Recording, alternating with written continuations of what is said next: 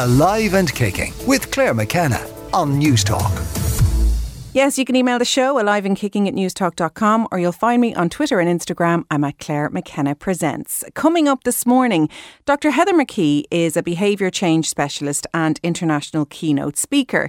She has had several of her papers published looking at why we do or don't do what we do. Today, she talks to me about why developing skill power over willpower will always get us further. Dietitian Orla Walsh is a regular on the show, and today she's going to talk a bit more personally about her experience of migraines and how sometimes we can misread the triggers.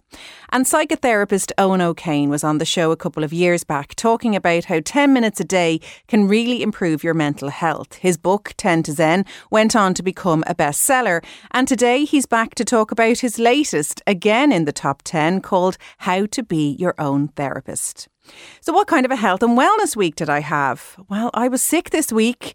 Under the weather is perhaps a better description, which comes with more weight, I find, these days, as you constantly wonder when it's going to change on an antigen test. But no, head cold it was.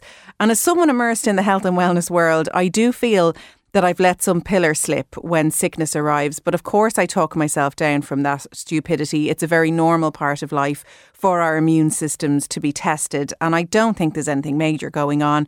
Just one of those things. You can see there's quite a lot of self-inventory goes on in my life. So once it arrived, I self-prescribed a day of rest, which I rarely do. I was working the following day, so I didn't want it to get any worse. And I stayed in the house all day. I slept in. I ate nutritious and comforting food. I watched the Billie Eilish documentary on Apple T V and the House of Gucci movie with a candle lit under a heated blanket. So I certainly know how to take care of myself. And the next day at work, I was fine. Still nose blowing, which is not attractive, but adrenaline carried me through, and I had the most incredible experience hosting Intuitive Parenting in Dublin. The speakers were talking about raising kids without the notion of good and bad foods, with the aim of a healthy relationship with food and their body at the core. There were so many brilliant speakers, so just to mention a few of them, Doctor Adeen Butler was talking about, among other things, the Satter method devised by feeding expert Ellen Satter. And it says the parents or caregivers, we can take leadership of what, when and where feeding takes place. So we buy and prepare the food, we serve it at the table, for example. Eating as a family is another possible example. But what we do then with the kids is allow them the autonomy over how much and whether or not they eat at all, trusting that they know themselves and allow themselves to tap into their own appetite and hunger and satiety cues, which is easier said than done. We heard from psychologist Doctor Deirdre Walsh on managing children's emotions, and also Sarah Sproul on how to talk to our kids about sex and their bodies. And a big take home I took from her is that we should call their genitals by the proper names. As I say, I can't go into all the speakers, but I will also mention Sinead Crow and Neve Orbinski, who organised the whole event. And Neve talked about how it's essential we put our self-care needs first, which sometimes means doing things we don't want to do, she said. So you're addressing blocks or issues in your life, not necessarily just going for a massage. Sorry about that. I learned so much, and often, even though I've alluded to some challenging work there, with parenting and the many parts of your life, you just need to stop overthinking and overcomplicating and just lean into your intuition, trusting that underneath it all, you know what's best. You can email the show, alive and kicking at newstalk dot com. Now, Doctor Heather McKee is a behaviour change specialist and international keynote speaker. She's had several of her papers published looking at why we do or indeed don't do what we do, and works with countless organisations to deliver wellness programmes that last. When it comes to habits, Heather says skill power over willpower is where we should put our focus. Heather, you're very welcome to Alive and Kicking. Great to be here. So Heather, when it comes to changing habits, most of the time we know what we're supposed to be doing. We know really what healthy eating looks like. We know we're supposed to try and cook it from scratch if we can. We know we're supposed to be getting out and moving our bodies on a regular basis.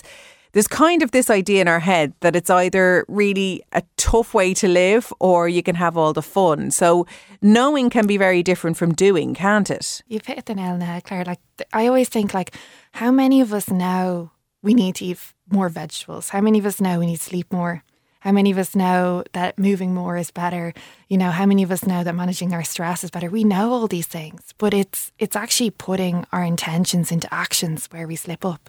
And I always talk about, you know, we can have, you know, the perfect diet plans. We can have the perfect exercise plans. We can have all what I call the ingredients of change. Um, but if we don't know how to take those ingredients and put them into the context of our busy lives, and I call that the method, then we can't really um, get to where we want to be with our health goals. And and I ultimately I see behavioural science as the method and the recipe for health. So how we take, you know, um, That, that understanding, how we take that information and actually turn it into implementation. So, you know, the actions, the goals, the routines, the habits that we build every single day. And I think that's where a lot of us fall down is, you know, we get kind of, I don't know, seduced by inf- getting more information, more information. And actually what we need is more focusing on skills um, more than anything, rather than just constantly trying to get information. Um, and focusing on skills like, you know, how do we develop habits? How do we develop routines? How do we bounce back from failure? How do we understand ourselves more even? You know, like so many people, you know, go about, you know, setting up new habits and they think, okay, well, I'm going to start with um, losing weight, for example. And then they think, okay, well, I want to be a certain weight on the scales. And that becomes their measure of success. And they, they look to this particular outcome. And, you know, if they stand on the scales, regardless of how much they've done in the gym or how well they've eaten that week or, you know, how great they feel, if the number on the scales doesn't tell them what they want, they feel disempowered. They feel demotivated. And they're just like, well, I might as well throw in the towel. Um But if you can get to know yourself, if you can get to know your motives, um, what I like to call intrinsic motivation is that sticky type of motivation. If you could get to know your why. So why is it important for you to lose weight beyond a number on the scales? Um, that can really help you um, really kind of get started and stick with those goals. Um, and, and, and the question there, and people can ask themselves today if they've got any goal that they're trying to form or any habit that they're trying to create, what What does this give me back in my life? What does this contribute? Um, kind of a deeper why. Looking beyond, you know, those other things that we get taught are important, you know, um, counting the calories or knowing what our weight on the scales is or, you know, getting to a certain amount of steps a day or, you know, what our fitness tracker tells us is good or, you know, even potentially what our doctor or our spouse or other people want to know. Um, ultimately, what we know from science is that if you do things for performance or appearance reasons, so, you know, the social media likes or any of those things, it's only going to be short-lived. Whereas if you find why it's meaningful for you, what it contributes to your life, that makes it much more likely that you'll be able to sustain it. So asking yourself, you know, how do I want to feel? Who does it make me? You know, what, what does this contribute? What does this give me back? You know, is it more focus? Is it, you know, that you're actually better apply yourself at work? Is it that you're actually being able to be a more supportive parent? Is it that, you know, you're a role model for your community um, or your family? Um, and ultimately, you know, if you ask yourself why often enough, you really can get to that true why. So, you know, weight loss, um, you know, or, or, you know, a change in fitness no longer becomes a number. It becomes, well, actually what it gives me back. And then people start thinking about not just a goal or a snapshot in time, but actually, okay, well, what can I do each day? Because you can, you can serve that in a habitual way each day. Whereas a goal is just a snapshot. It's just a number on a scale. It's just a one moment in time. Whereas each day, if you're engaging in healthy practices, you're living up to what's important to you, what's important to your values, but you're also seeing a direct contribution on your life rather than doing it for other external, intrinsic reason, extrinsic reasons. And what about the people then? I mean, that would speak to somebody who may have tried to lose weight many times and, and not got there, or there could be another health goal. They'd be like, you know what, I'd love to get in the sea, or I'd love to go walking and I'm just not finding the time, or I start home cooking. But what about the people I'm really fascinated about lately who are just happy coasting? They're happy where they are. They're not that bothered. They're like, whatever, I'll deal with whatever health implication comes up. I'm just going to be in the now. What about those people that aren't bothered about making change? Yeah, it's interesting. I find that quite interesting because I, I think if you're if you're not motivated, if you haven't got a motivation, then, you know, people shouldn't be forced into change. And and, and everyone comes to, ch- to change at a different pace. And there's different things that spark um, a motivation for change in individuals. Um, and if you haven't got a health scare or you haven't, you know, um, been told you need to engage in certain practices, then I would say, you know, like I would always want everyone to be their happiest and healthiest self, but ultimately the choice is up to the individual. And in behavioural science, we talk a lot about autonomy. Um, and autonomy is kind of having ownership or feeling like you've got choice over your decisions. And forcing people into change is not a way to create success. But say that's your other half or, you know, someone in your family and you are concerned about them, but they haven't yet got to the stage where, you know, they've they've really come to the realisation that's important to them. Um, one thing you can do is try and change the environment or be a positive role model for them. And what I mean by that is, you know, can you make the healthier choice the easier choice at home? So, you know, can you rearrange your fridge so the first thing you see, you know, when you open it isn't your child's leftover birthday cake. It's, you know, chopped up carrots or cherry tomatoes. Or can you, you know, put some exercise gear in your living room so that actually, you know, you're sparked when you go in there to remember, oh yeah, while the kettle boils, I like to do, you know, a kettlebell swing or whatever else. But can you be an influence in that environment for that other person? And then it's important to talk to people because sometimes, often people will say they're not motivated, but actually they're just scared. Um, and they're scared of accepting, you know, what, what the reality is, or they're scared of finding out what the reality is. And and so a lot of the time with that, with what it's what we call amotivation, where they don't seem to have any motivation at all. Um, if you dig a bit, bit deeper, you can find, you know, that actually that person is afraid. And maybe they've had a negative past experience, or they don't feel competent or capable of actually getting on that journey. And that's where I think we have to be really careful, because so many um, health programs promise this overnight transformation and this overnight success, but that puts people under a horrific amount of pressure. And, you know, success in life isn't overnight. You know, if we think about, you know, um, getting a degree or, you know, going traveling even, you know, or um, anything that's, you know, getting a particular job or getting to a certain position in your career, you know, none of those things are being a parent. None of those things happen overnight. They're, they're constant small changes that we make over time, and they compound and they accumulate into those larger results. Yeah, with failures, with learning, yeah. with all, it's it's up and down. It's not just one big line all the way up to success. No, but we expect that, you know, like so often we expect to be able to go from A to B without any deviation on the path. And like life doesn't work in that way. Habits don't work in that way. We can actually, you know, we can learn a lot from, you know, the entrepreneurial mindset of failure way to success. And actually, you know, a lot of people are worried to even get started because of the shame of failing kind of holds them back. But actually what we found in some of our studies, those that were most successful over the long term were those that have learned from failure, those that actually leaned into failure, those that saw failure as a way to grow and learn more about themselves on their journey to success. And in fact, one of the conclusions of our study was failure is success if you learn from it. And there were the people that said, you know, oh, I've eaten well all week, but on Thursday I had a Snickers or whatever it happens to be. And then they feel like, you know, some some people felt like, oh, that's me, that I've gone off track. But these people that were long-term successful maintainers, they maintained their habits over, you know, five, ten years. They said, well, that was just a blip. I'm going to understand why, you know, I had that. Or maybe they had it and they really enjoyed it. And they thought, oh, that was a really enjoyable moment. Now I'm back to eating in a certain way. Um, and they didn't bring in this shame, but they actually looked to learn um, from every situation and grow. And, and that's the thing, we're never going to do it perfectly.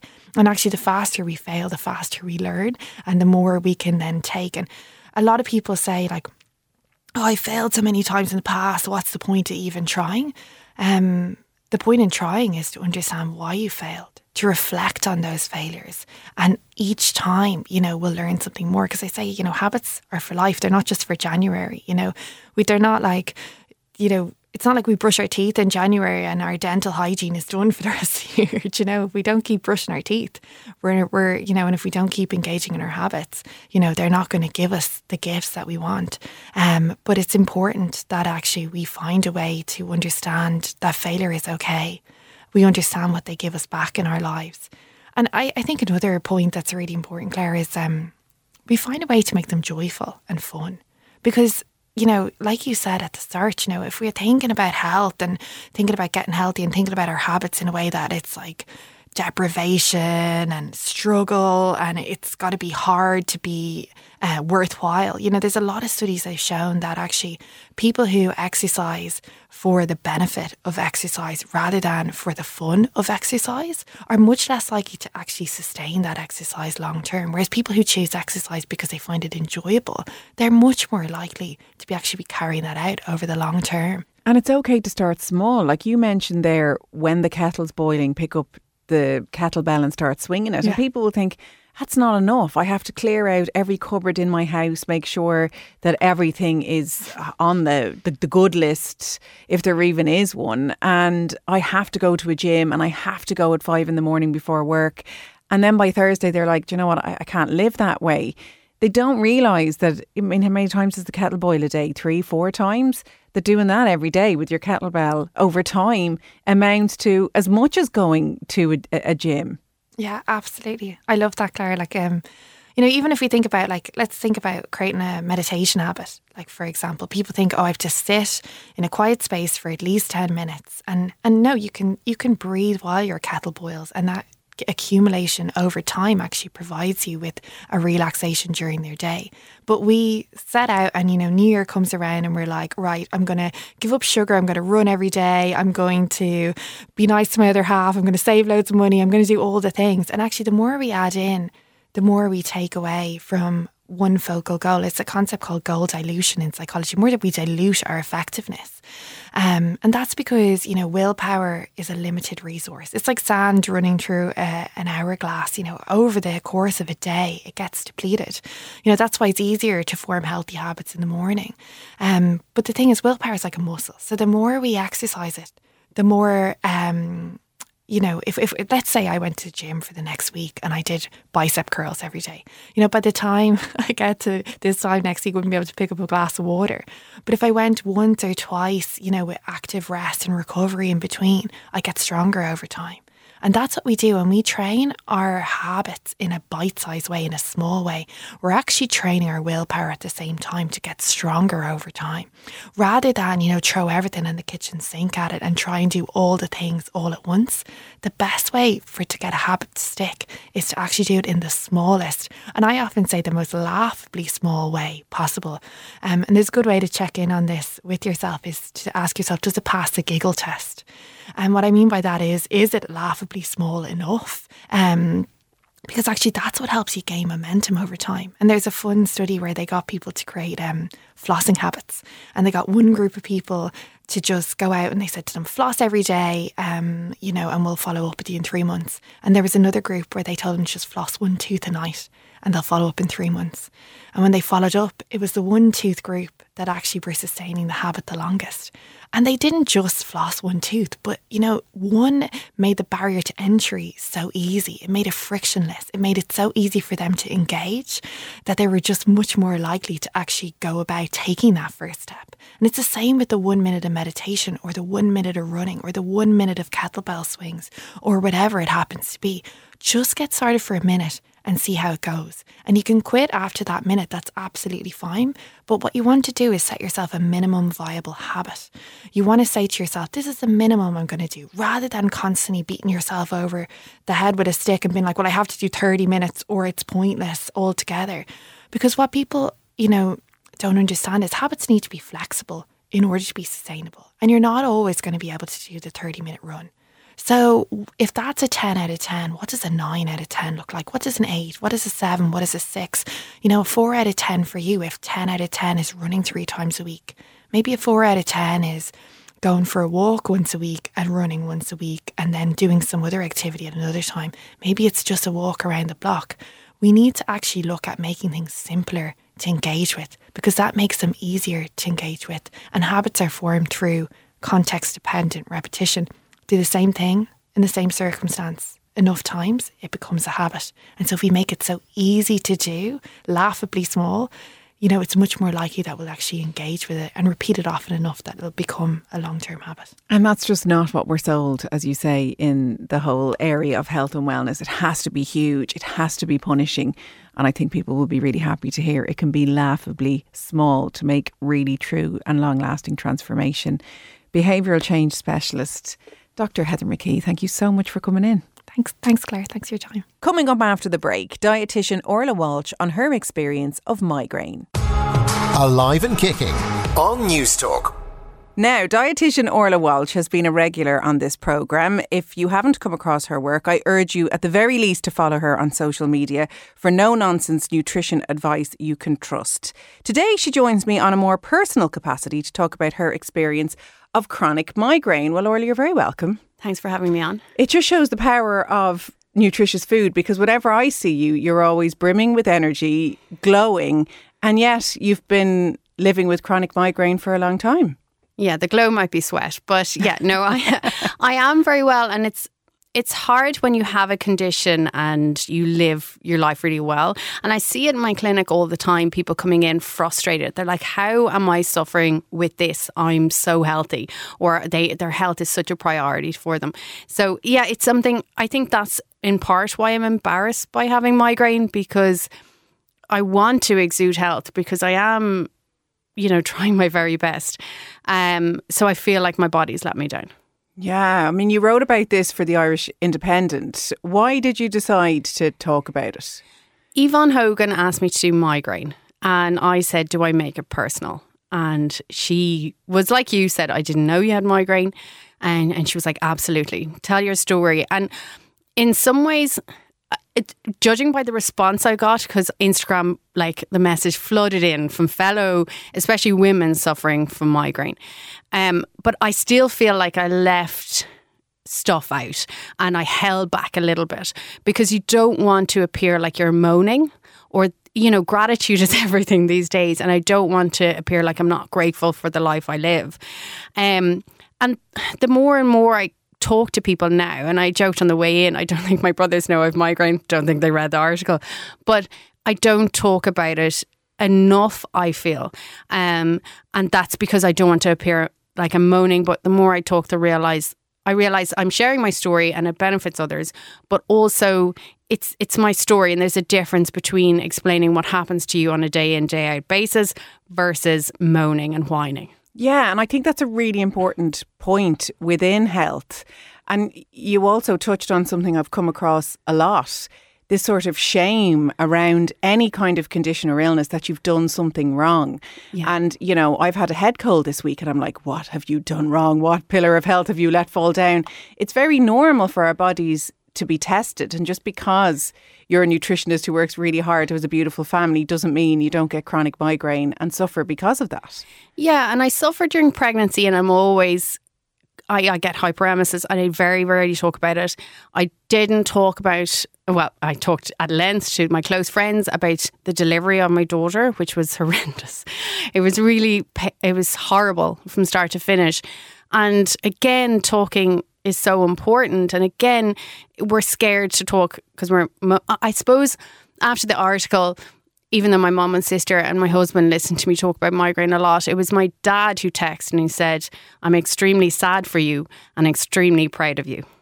Oh, the dads kill me. So tell us a bit about your experience though, because it is quite full on.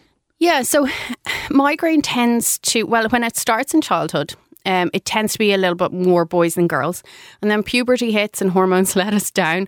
Um, the hormones do protect us in other ways, but they let us down with regards to migraine, and more women than men, or girls than boys at that age, um, get migraine. And then it kind of escalates. Generally speaking, migraine peaks in thirty-five to forty-five year olds. Uh, forty is like the cruncher, um, something to look forward to in three years off. But for me, I suppose, like many people with migraine, you, you can't pinpoint it always. So I didn't realise it was migraine until my early twenties, and I was studying a master's um, in nutrition in London, and I used to get these headaches. And it wasn't until my mom explained that my granny had migraine, and you know that that's what it probably was. It wasn't so bad until I hit my thirties, and thirties it just went downhill very fast.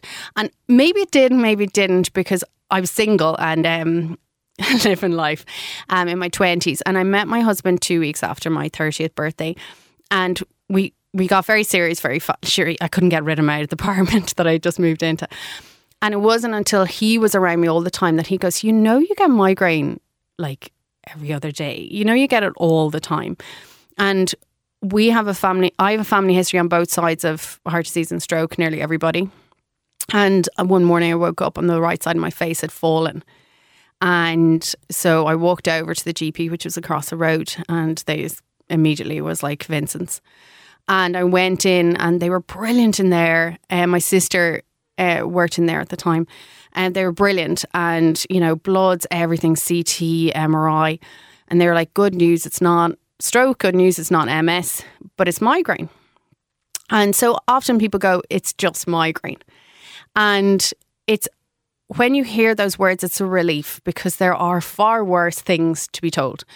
But to say just migraine is unfair, because it won't kill you, but it is guaranteed to make you miserable.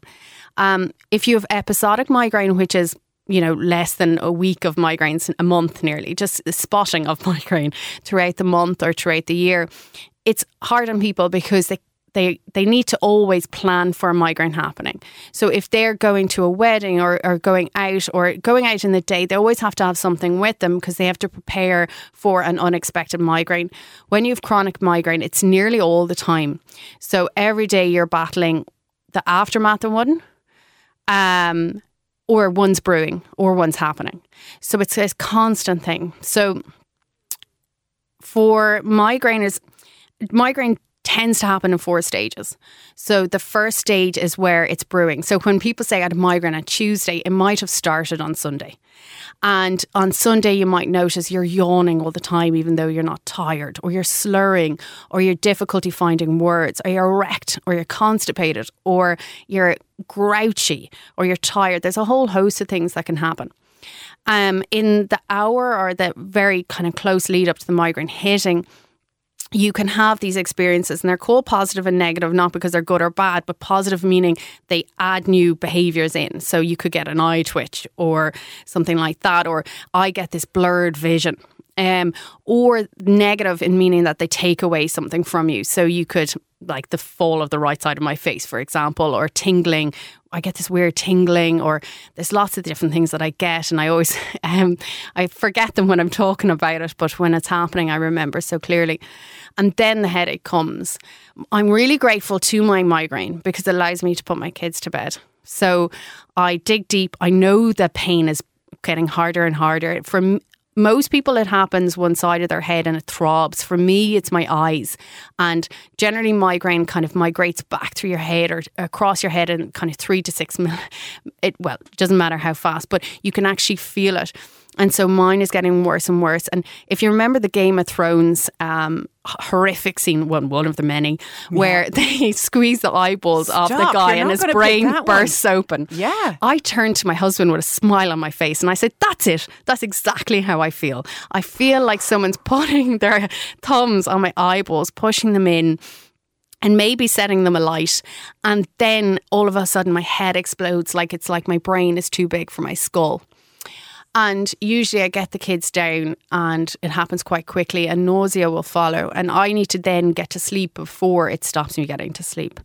But sometimes you just conk out, like the other, like Tuesday night, I had one so bad and I just kind of hit, and my husband knows to come up, I hit the phone because he was downstairs working. I hit the phone and just called him, and then he came up knowing, and he came up with my pain relief. Um, and he even knows the appropriate stuff depending on the time of day. And then he got me an ice pack for my head, and I went and I had this gel strip across my forehead, and I, I woke up the middle of the night with the ice pack on my head, and I must have fallen asleep, but I fell asleep crying. And I, I often wake up in the morning and I've clenched my fists so much over the night that I have moon shapes on my palms. And although my upper back and my neck are a sign of migraine brewing, they stiffen and get sore and they creak when it brews. Because I'm clenched and protecting myself from the pain, or trying to, I, I, I get real, like my upper body is just in bits. And after a migraine, it can sometimes feel like you've ran ten K like the clappers, and your, ex- your whole body's exhausted. Some people get Um, elated, and they get elation, and that's a lovely thought that when it's over they're high as a kite for a day or so. Um, so everyone's experience is different. No two migrainers are the same. The preventatives There's, you know, there's stuff that you can take to manage the symptoms, like Stematol or something for the sickness and pain meds. There's medications that you can prevent them coming on, and generally they're hoping for a fifty percent reduction in frequency and uh, duration and severity. It's not that great, um, but there's a whole host of stuff that you can try, um, and then there's stuff like injections. So there's um, a block that you can get in your spine. You can only get it a couple of times, but I'm definitely gung-ho for that. I'm going to um, see if my new neurologist, whenever I get an appointment, probably two thousand twenty-eight, um, that I will get that done, hopefully. Um, there's Botox as well, so thirty-one injections. So I got that done, but to be honest, that month was so bad with migraine, I'm not sure if that's working. But the Botox, which is usually thirty-one injections into your scalp, uh, your neck and your shoulders, uh, that tends to work the more times you get it. So that's just relaxing those muscles, so hopefully helping you out. And yeah. I can see you're desperate to try... Oh, I try everything. Anything to get rid of it, because that is such... a tough experience, and yet you're still managing your own business full to the brim with clients. You've a very young family, a husband you, I assume, would prefer to be sitting downstairs watching Netflix with yeah. rather than having him come with an ice pack, a social life, a family, and yet you have to take to your room several times a week. Yeah, I suppose if there's words I missed out from the article in The Independent were alone and isolation. Because you're very alone. And this is a nasty thought, so bear with me, listeners. But I would love for all my close friends and relatives to get migraine once. And if they did, I think there would be a level of understanding. But... sure, listen, there is worse things out there. And like my sister is type one diabetes, so like she just trumps me every time. um, but it is hard. And I suppose it's to keep hope that something will work. And for a lot of people, they're like, oh my God, Orla, I tried this and game changer. And I'm hoping and I'll get a game changer. And for a lot of people, and this is what I see people in my clinic with migraine for, is like, diet has such a big impact, because if you don't eat balanced meals and if you don't spread your nutrition out across the day quite evenly, you're you're going to potentially trigger a migraine. Um, you can't go long gaps without eating. Hydration has to be on point. And that's not just water, it's electrolytes too. There are supplements that help, like magnesium. And if you take it at nighttime, it might also help with sleep. Now, th- be careful with the magnesiums, because magnesium oxide might give you the runs, but something like magnesium glycinate might work, or magnesium threonate. There's vitamin T, B two, and a lot of neurologists would recommend that alongside just, say, a beta blocker like propranolol. Um There's coenzyme Q ten. There's lots of things that you could potentially try with the right guidance. So it just depends. Like, so for example, if you came into me with menstrual migraine, I might be like, okay, let's try maybe vitamin B six or vitamin E or phytoestrogens. There are lots of options, and diet does definitely help. And I'm grateful that I know that, because where would I be if I didn't? Um, and sometimes when people come in, and they haven't maybe even seen a neurologist, or maybe their G P hasn't recently upskilled in it. Sometimes coming in to me is helpful, because I know yeah, I have researched. You're giving them proactive steps or something to try and take. And if nothing exactly. else, you're getting your foundation steady. Yes. And it migraine would like you to live a boring life. It would like you to sleep well and exercise conservatively and everything.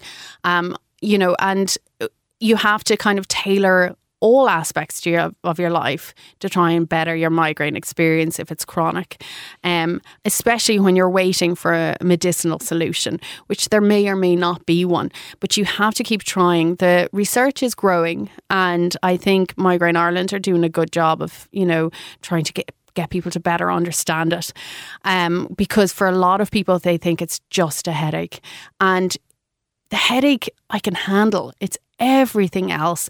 It tries to steal occasions from me.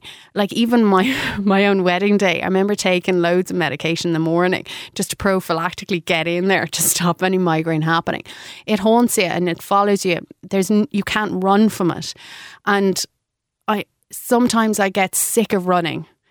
um, and you found me in a week, and it's unfortunate that I cried, but th- this week I'm sick of running, but next week I'm sprinting and I'm enthusiastically sprinting from it.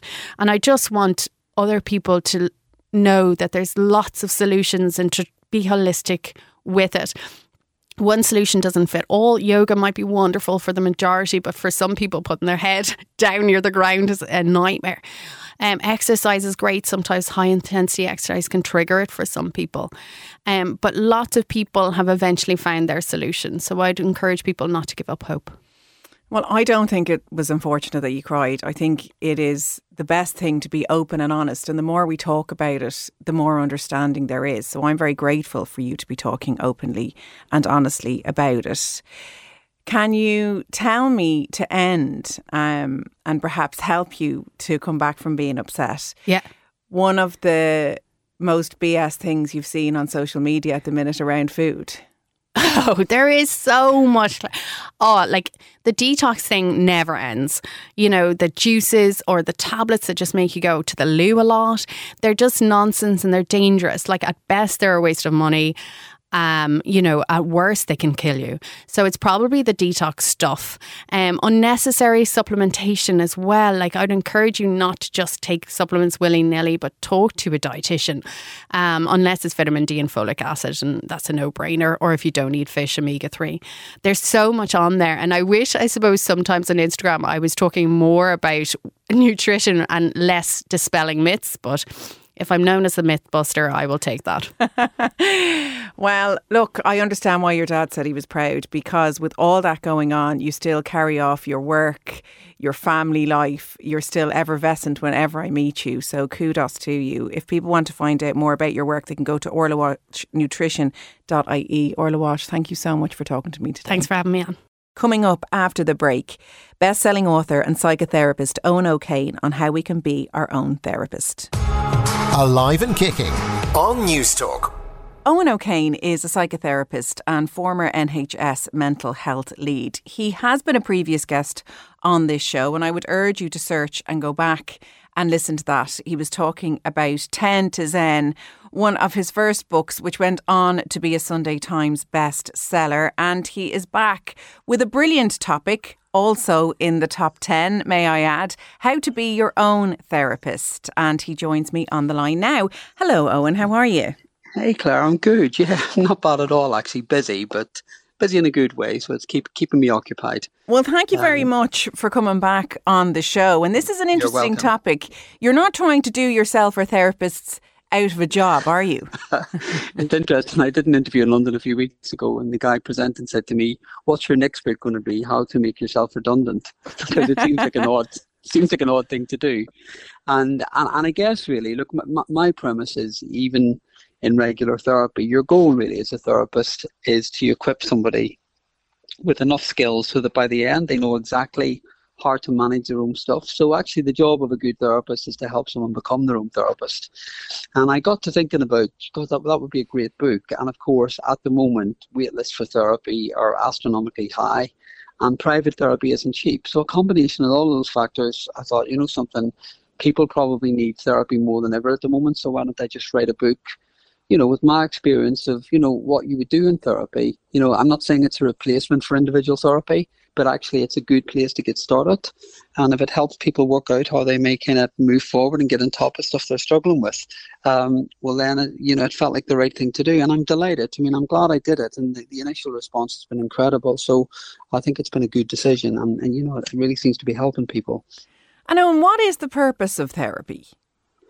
I mean, it depends on the context, but, you know, I think most of us, Claire, almost crash land into adulthood, and we're not really that equipped to deal with negative critical thoughts. We're not really equipped to deal with the difficult emotions when they come up. It's not something, certainly back in, in my time, you know, I think you're younger than me, so you may have done a bit more of it, but we weren't taught in school what to do with emotions or how to work out difficult stuff. It's not something that's part of curriculum. And I think for many of us, we get into adulthood and all of this big stuff comes up, and it's just really easy to get overwhelmed. And I think that's what good people think going to therapy is just about having a nice little chat and stuff. It's actually more than that. Good therapy is changing the way you think, how you manage your emotions, the people you surround yourself with, changing behaviours that don't serve you well. So, I mean, it literally is an overhaul of your life. So, I, you know, my argument would be most people at some point would benefit therapy. And let, let's be honest, the last couple of years have been pretty much a nightmare for a lot of people. So I think, you know, it's like, I, I look, probably an easier way to describe it is like it's having a personal trainer for your mind.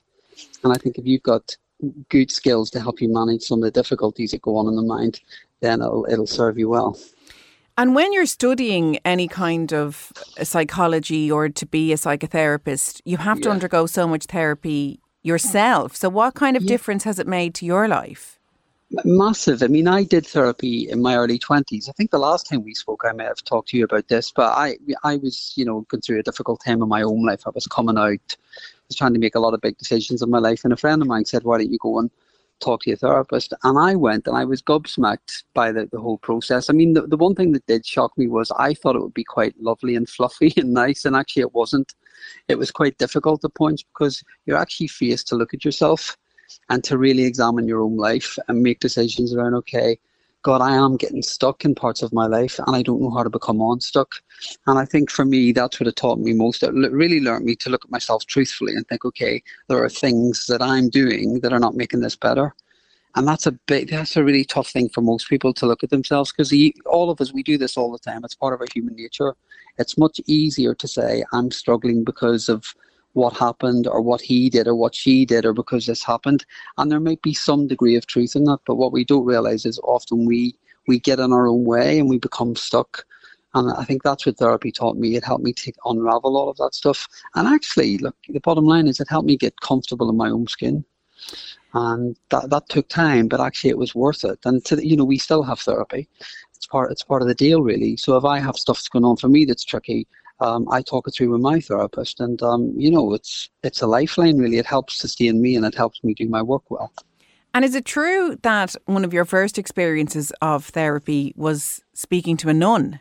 It was a nun, yeah. I mean, that was, I mean, when I look back on it now, the irony, because the whole challenge and difficulty at the time was I was about to come out to family and friends. And this mate of mine said, look, I know someone really good that you should go and talk to. And when I got there, it was a convent. And this lady comes to the door and um, just suddenly the coin dropped. And I thought, oh my God, this is a nun that I'm doing therapy with. And she was brilliant. You know, it didn't matter what I was coming with. She was just a really decent, lovely human being who who got me and understood it. And, and of course, you know, she saw through me really quickly. I mean, I was in my early twenties at the time. And I remember her asking me how I was doing. And I said, yeah, I'm grand and everything's fine and I'm good and I'm good. And then she said to me at one point, why are you here? And I just went quiet and uh, I didn't really know what to say. And I said, well, I'm struggling. And I was really struggling to tell her what I was really there for. And she said, oh, it's really interesting that you keep telling me you're fine, but you don't sound fine and you don't look fine. And then I just went quiet and she said, you seem sad. And the minute she said that, you know, I kind of disintegrated. And to be honest, that was probably one of the most powerful moments, you know, when somebody just gives you permission to say, look, I am struggling and I'm not, you know, I'm not feeling great at the moment. And that was it, really. We we started to work from there and we, we did some brilliant work together. She was incredible. And I spoke on the show recently about going to therapy for the first time myself this year yeah. and yeah. how I really struggled with making the decision because I felt that nothing major had happened in my yeah. life. Yeah. So yeah. why did I, I need to go? And I also yeah. said that people will be surprised, as I was, that there's no there's no fixing of you. There's not this genius no. sitting in the other chair telling you what to do with your life. There's just some gentle nudging as you unpack yeah. your life. And obviously, it's a very safe environment. You have somebody who has studied for years to understand everything from trauma to relationships to how the mind works. But essentially, Absolutely. It's empowering you to look at your own life and make those changes. Absolutely. And I, I'm delighted you were able to talk about that because, I mean, I think people like yourself who are, you know, out there on the media talking very publicly about this stuff, it's hugely important because, you know, you know, one of the arguments I make in this book is anyone would benefit therapy. And one of the things I try to do in this book is to help people see that your story is your strength. You know, most people see the difficult parts of their story as a weakness or a difficulty, whereas actually, no, even the difficult stuff, that's the stuff that you can use to transform, you know, your life and turn yourself around, you know, and, and, and work with the difficult stuff and, you know, discover your your resilience and your strength, and and, and discover all of it, really, because we, we all kind of we want to feel happy and light and excited all of the time, but that is not the real world. And it's about learning to work with the more difficult emotions as well. They're all part of the same story, and often these difficult emotions, when they come up, they're there to help you and to guide you. They're not there as an obstruction. And I think when you realize that in therapy, that all of these things can really help guide your life and actually empower you and free you up. I mean, the first half of the book is like a crash course in therapy. It's how do you make sense of your story? Why might you struggle today? What are the parts of your story that would make sense about why you might have occasional struggles in particular areas? And I think that can be really liberating for people to, to work out that there's nothing wrong with them as a human being. It's just stuff may have happened that just make parts of adulthood really, really difficult. So, I mean, you know, look, it's my job and it's been my bread and butter for a long period of time, but I just kind of think for anyone out there who is considering it, I'd say, look, you know, don't even stop to consider it. Just take the plunge. And if you can get access to your therapist, then absolutely do it. Or if you want to get started, I don't want to sound like I'm hard selling my book, but, you know, get started with a book, because it'll, it'll kind of get the initial groundwork done and give you enough to get working on on a daily basis. And we have to want to do the work, as it's called, on ourselves yeah, yeah, if we want yeah. things to change or to change mm. how we feel. So yeah. what does that work involve? As you say, the first part of your book really deals with that, your your real life story and, yeah. and taking yeah. all of that out. What is the yeah. work that we keep hearing about? Yeah, it's a good question. I mean, it, it's split up into different areas. So for me, it's about, okay, you can divide it into sections, but I think about, often think about the thought, the thought element of therapy work, and that most people fall into patterns of thought. You know, they can be self-critical, self-judgmental, um, self-deprecating. People give themselves a hard time. So a big part of the work is helping people reframe the way they think about themselves and the way they think about life. That's a big part of the work. And most people believe that they are the content of their thoughts. You know, so if people have a voice in their head saying you're rubbish, you're not good enough, you could be better, you should be this, you should be that, that's not a factual voice. Often it's just an old, unhelpful pattern. So a big part of the work is learning how to manage difficult thought. Another part of the work then is the emotional stuff. You know, how do you deal with all of these emotions that are coming up over and over and over again? And more than often, you know, if somebody, for example, is presenting with anxiety regularly, or they have a sense of fear, or sadness, it just keeps coming back. More than often, people have unresolved stuff in their story. So what you're trying to get them to see is, look, these emotions keep coming up because there's stuff that you haven't resolved. So they're not there. They're not incorrect. They're just reminding you that there's stuff that you perhaps need to begin letting go of. And then when you begin to let go of that stuff, then you start to feel this sense of lightness and freedom. And then the third component then really is about behaviours, because most of us will engage in behaviours that try and either push the emotion down or numb it or anesthetize it in some way. So you're really encouraging people to look at their lives and say, look, you know, are you drinking too much? Maybe taking too many drugs, maybe spending too much money, maybe surrounding yourself with the wrong people. You're really encouraging people to look at behaviors and think, okay, do these help you out, or actually are they, are they getting in the way of your life? So it's, you know, people, as I said earlier, people think it's a nice, lovely chat. It's, it's a lot more than that. It's a complete, it's a complete overhaul and a reset of the way you live your life, really. Because people do say a problem shared is a problem halved. And obviously yeah. facing it and taking that plunge and, and, and talking about things does make a difference. But then you've got to dig a little bit deeper and, and actually start yeah. putting some of what you're learning yeah. even about yourself into action, as you say. What would you say? The action thing is important, yeah. Claire. It's really important. That That's the one thing. And even with the talking thing, I'm glad you brought that up, really, because one of the things people don't realise is if they just go to therapy and use it as a nice old chat, it's not going to be a lot of benefit, really. So for if you take, take, for example, someone who's got anxiety. Someone with anxiety goes to therapy and they just keep talking about the stuff they're worried about and they seek reassurance from the therapist. That's not going to help their anxiety. It's going to maintain their anxiety. Or if you've got somebody who has suffered depression, for example, for a long period of time, and they keep ruminating over the past and going over old details and not letting it go, well, actually, that rumination is going to keep them stuck. So it's about it's about choosing. I mean, a good therapist will help you direct how you're talking and what direction it moves. And it's not just about going and splurging and talking about whatever you want. It has to be directed in a way. It has to be useful talk that then gets translated into action. And it's about, okay, well, where do you go from here? What changes might be needed to make this look different? So that's where it gets challenging, and that's where it becomes more than a nice chat. It really does encourage people to say, okay, This it's a bit like going to the gym. You know, you just don't rock up at the gym and say, I'm here. It involves work. You've got to do stuff. You've got to get on the treadmill. You've got to lift the weights. You've got to be disciplined. You've got to change your diet. Therapy isn't that different, to be quite honest. It really, it, you know, it requires you to put the work in.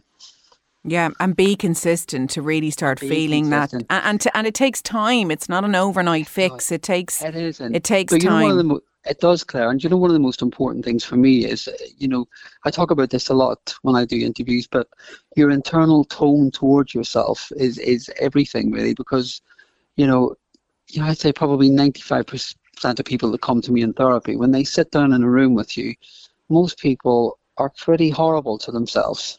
You know, in the way they talk to themselves, the way they judge themselves, just that internal critical tone. And I think good therapy helps people to get on board. But look, if you wouldn't talk to another person the way you're talking to yourself, well, then you're not treating yourself well.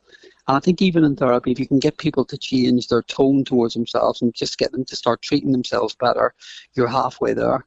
Because there's no point giving people loads of techniques if they're still going to talk to themselves like they're rubbish.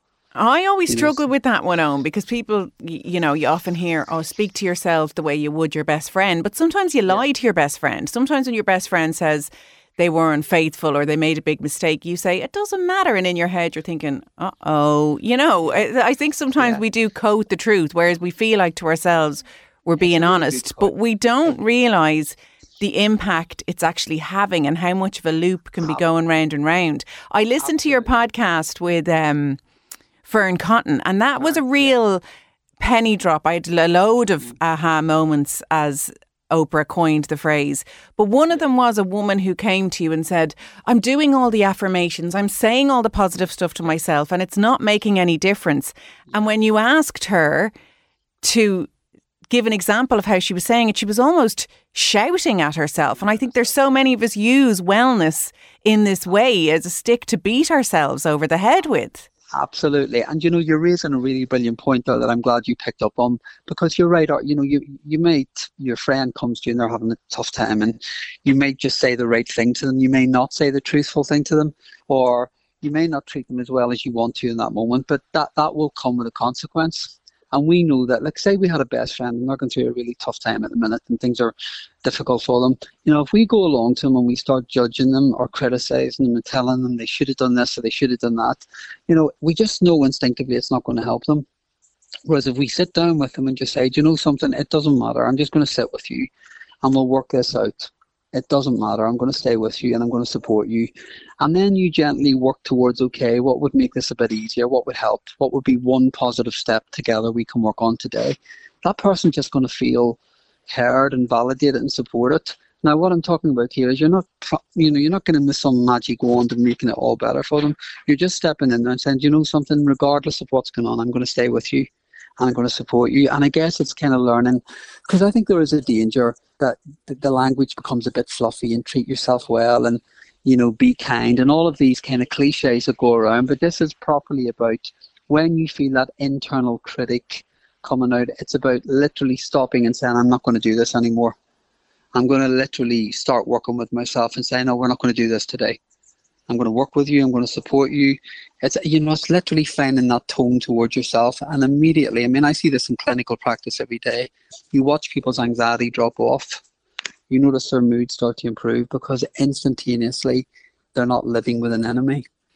They're living with somebody internally that's much more supportive. And for me, you know, that is probably the crux and one of the most important parts of therapy. Forget about, you know, the techniques and all of that are important, and whatever type of therapy you're doing, these are all really interesting things. But if you're not treating yourself well and you're not shifting that internal voice into something that's more compassionate, more decent, more reasonable, then the rest of it won't have any impact. So that has to be the central crux of the work. It has to be. It sounds so simple, and yet it is such a powerful mindset shift. Yeah. And I would have always said I was an eternal optimist. I practiced positive thinking, gratitude, all of these things. I had assured, this is what I do for a living, for God's sake. And yet I had let sort of routine thoughts get down and down and down on me. And I, it was dragging me down. The reason I went was because I just wasn't feeling myself. And then just a couple of little tweaks. And you're right, that has been the one key thing, that if I catch myself saying something that isn't helpful, I just stand back now and go, no, hang on, that's not helping you anymore. And it, after a while, you just flex and it does make a big difference. And you're advocating only ten minutes a day can make a huge impact. I think it's better, you know, look, from experience again clinically, most people have got incredibly busy lives. You know, when, when I did ten to Zen in the first book, it was, you know, it came from feedback about what people have got time to do. And again, with this self-therapy thing, you know, I decided that, you know, most people are working, they've got kids, they're trying to juggle lots of stuff. If I created a program that says you need to do an hour on yourself every day, people are just not going to be able to commit to that. Whereas these ten minutes, what I've done is I've just used really sharp, solid techniques, and I've divided it into three stages of the day, you know, morning, mid-afternoon and evening. I call that ready, steady, reset. And the ready bit is just really getting set up for your day in the right mindset. Steady bit is, you know, if you're struggling during the day, you notice you're starting to deviate off a bit. That's the kind of how do you get back on track again. And the reset bit at the end of the day is really important, because most of us just don't process what's happened in our day.